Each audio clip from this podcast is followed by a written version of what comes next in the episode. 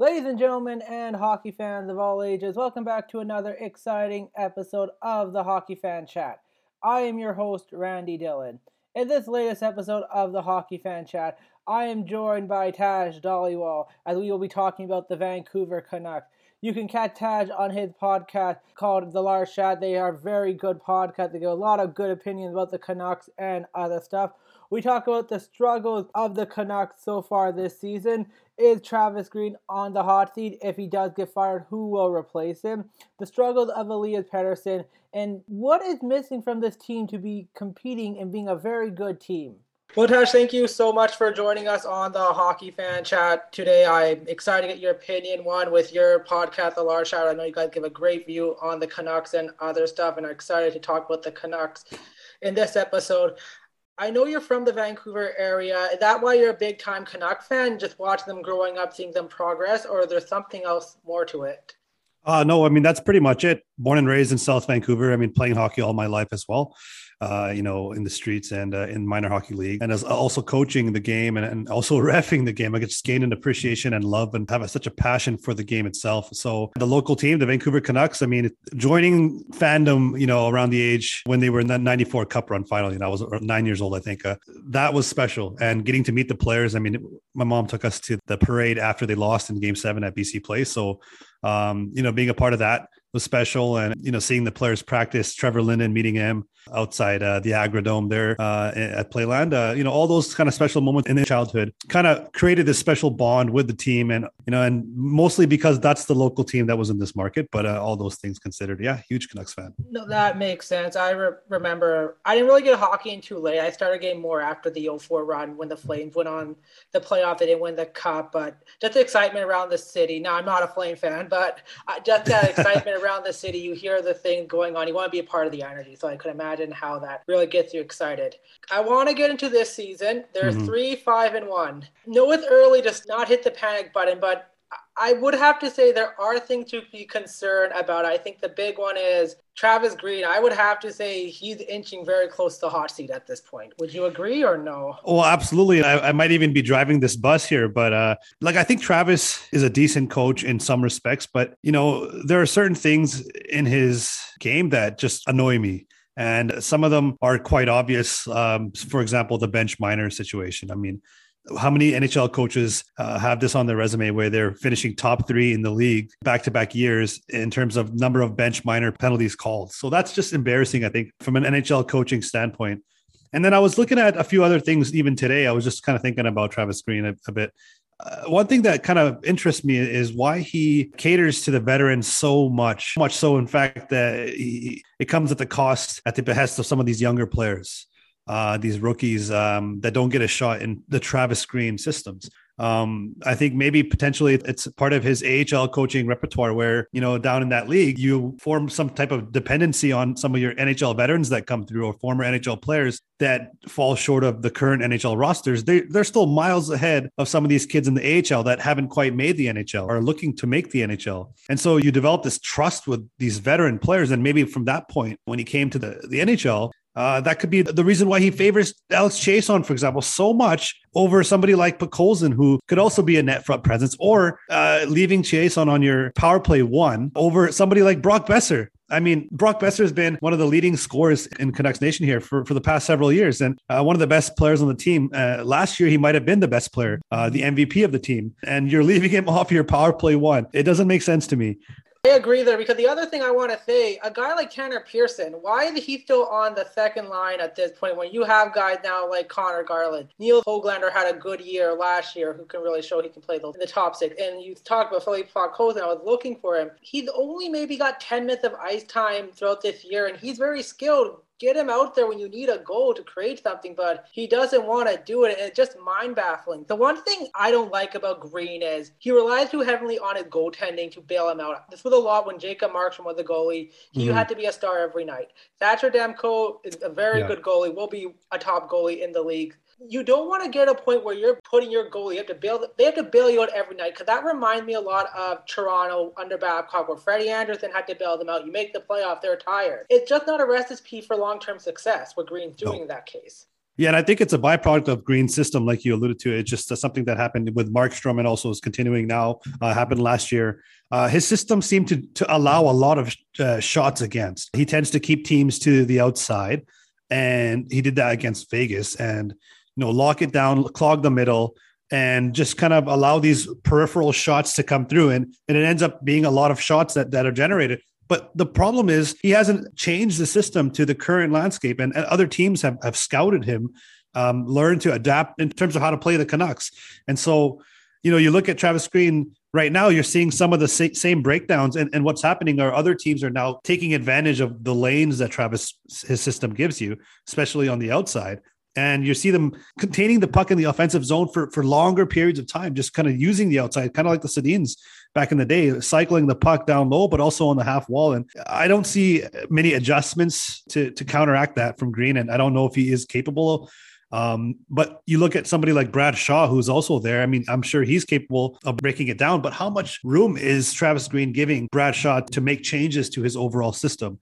You know, does Travis believe in his system so much uh, that he won't allow certain tweaks that would fundamentally change the system. And and so you you wonder how much of an influence Brad Shaw actually has on the systems in place and whether Travis Green, you know, is flexible in that regard. But yeah, it's just uh, even for example the neutral zone against Edmonton that was a, another that first period you know, they were just it, that was embarrassing yeah. it was like if it wasn't for Demko's play in that first period or even in the third period the game would have been way out of reach at that point. Oh as a fan it's just frustrating to watch because you know you, you look at the team that we, we have here and how much offensive like firepower exists in the lineup but isn't being utilized or isn't you know some of it obviously the blame falls onto the players themselves but at the end of the day, I mean, a big question coming into the season regarding Travis Green was would he be able to extract that offense from an offensive lineup? Because in years past, he never had this many players, exactly uh, top end players and players that could generate offense. He, he, never had these guys. So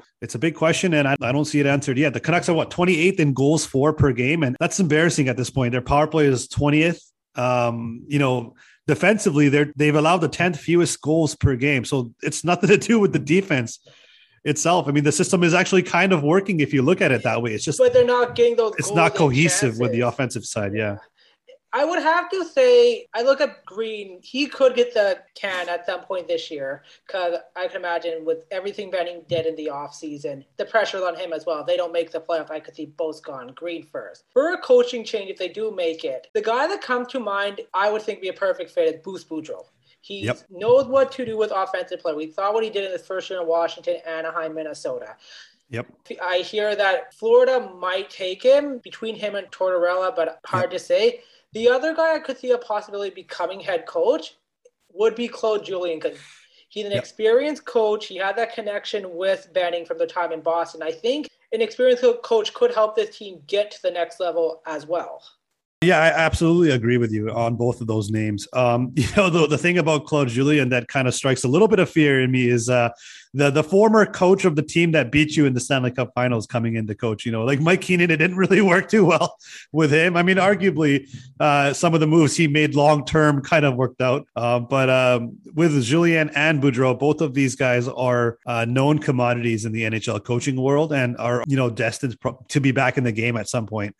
Um, can you say the same thing about Travis Green if he is let go? I mean, is he destined or on the radar to be an NHL coach again anytime soon? I mean, I, I, you can say yes or no, but looking at his coaching record, it's not something that's you know ultimately desirable, and it's kind of on par with Willie D. There, uh, actually, it might even be worse. At I have, have to look at the numbers. I the feel like it's numbers. getting to that level now of Willie. Yeah, D. it is. Even in the last few games, they've been down by a few goals. Why is Green not putting out his best players? Yeah, Willie uh, even... Desjardins was famous for that, not putting the twins, the Sedin twins out when you need a goal. And I think in the final couple of minutes against Edmonton, they didn't have the top guys out there, or not even the t- not even the second line out there. Like your third guys out there in the offensive line, it's like you need a goal, you need some offense. Yeah, and also, you know, the way he uses his lines in the third period, he kind of really goes top heavy. And uh, how much of the fatigue factor is, is at play there, you know, because you bench guys like Podkolzin who don't deserve to be benched, and, and other players like the fourth line. I mean, they, they, they can take up some valuable minutes uh, and allow your top players to recover and go out on you know more dominant shifts, for example. And sometimes you don't see the Canucks applying that type of pressure in the third period. You know that, that you typically should see teams, especially at home with the, the fans in the building, you know, just kind of generating uh, uh, and just trying to fight and claw their way back into a game if they're down, and you don't see that. And so we're getting that yeah. last change out there where you can get the better matchup, but on an icing call. Yeah, I mean, just doing little things like that, and you don't really see Travis do too many of those types. I mean, I'd, I'd have to you'd have to look really closely at the matchups going on, and you know, I'm sure he there is line matching going on, but you know, looking at look at teams like Boston, for example, they have a ton of set plays off of faceoffs. When is the last time you really saw any set plays from the Canucks off of draws? I mean, those are small details in a game that can take a team from one level to the next, just the impact of coaching. And so I think maybe he's better suited to be an assistant. And guys like you mentioned, Boudreau, known to unlock the offensive potential of a team. You know, hasn't got it done in the playoffs, but at the same time, you, you know, gotta make it though. That you got to make it to the playoffs, and you got to you got to play the hand that you're dealt. And the Canucks have been dealt a very offensively kind of talented, gifted team here, and they haven't been able to extract that. So you match up a guy like Bruce Boudreau who can do that offensively and you line them up and implement some of the systems and maybe even make Brad Shaw the interim head coach and have Boudreau come in as an associate under him, whatever way it works. But you can have a, a defensive guru on one end and his systems, and then you have the offensive guru kind of, uh, you know, mesh and coalesce those systems together. And maybe it works for this team, but you wouldn't be able to put Brad Shaw or Claude Julien under Brad Shaw. So if no. Julien comes in, he'd have to be the head coach. And so, but either way, I just think uh, Travis himself, he's heading towards that territory of not really being a, a good NHL head coach coach in the league. And so we'll find out at the 20 game mark, I think, uh, 20 to 25, um, what the Canucks record looks like at that point. And if it's sub 500, I think Travis Green is done.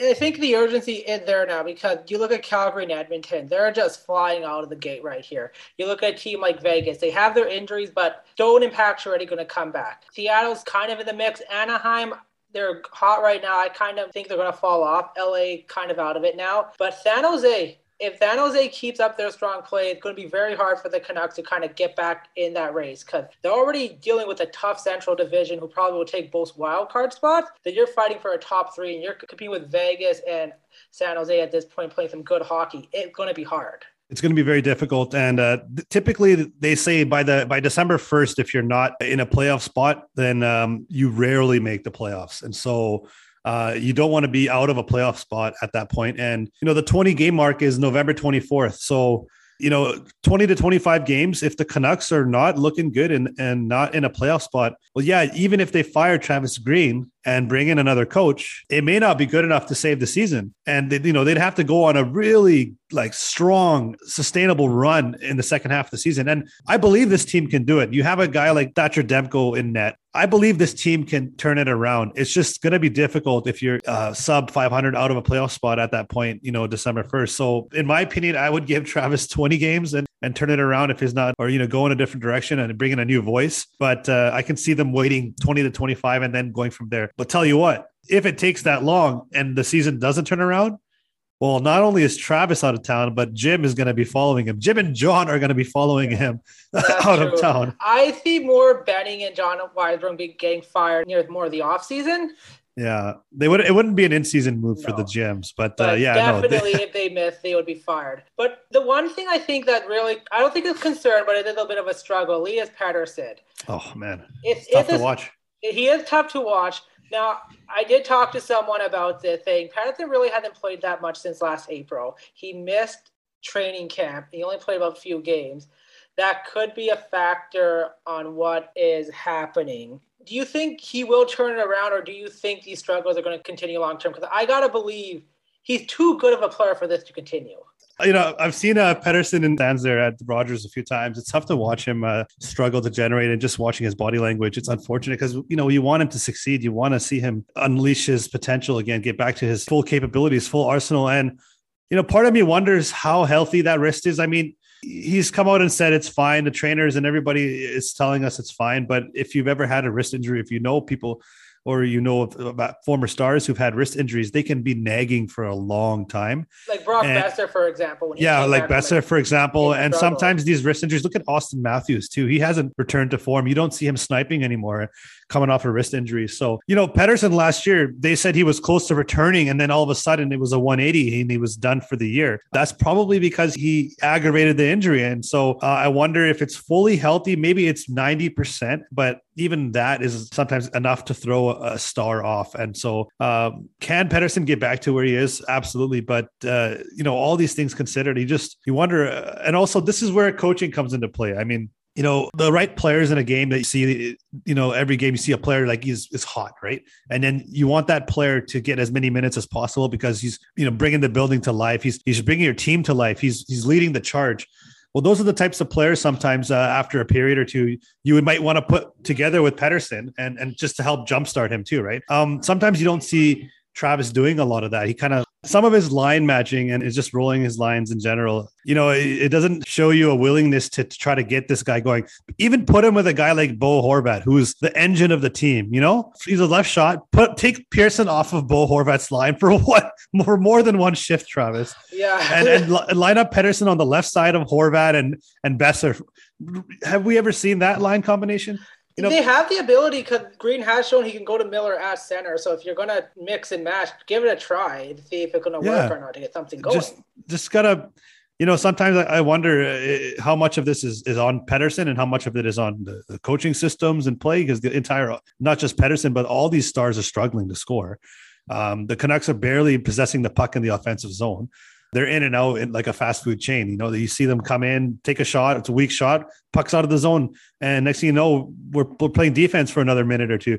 It's just um, you know, you miss kind of miss the days of the Sedin cycling the puck for three minutes, four minutes at a time. Exactly. You know, we don't see this type of possession oh. anymore in our offensive zone. Maybe it's something to do with the, the way he, he tends to cater to dump and chase. Uh, I think a team like the Canucks should be striking fast off the rush um, a lot more than they are. I think they, they have should... the ability to make play. They can go in the offense zone to put the pressure on the team to get them backing, not to not for them to chip it in to get chased. And the next thing you know, you get lined up for a guy like we game against Edmonton, for example, a guy like Darnell Nurse waiting to beat you to the puck pots and just going to yeah. nail you there, and that's just going to cause problems. It's uh, exactly like you said. I mean, uh, and there are a lot of problems with with the, the way the team is playing right now, and you can't you know you can't solve these overnight. This um there are some things uh, fundamentally that need to be changed with the players. And uh you know a lot of these players need to maybe come together and have a players only meeting and, and just figure out a way to wake this team up and bring the energy out uh play with a bit more desperation because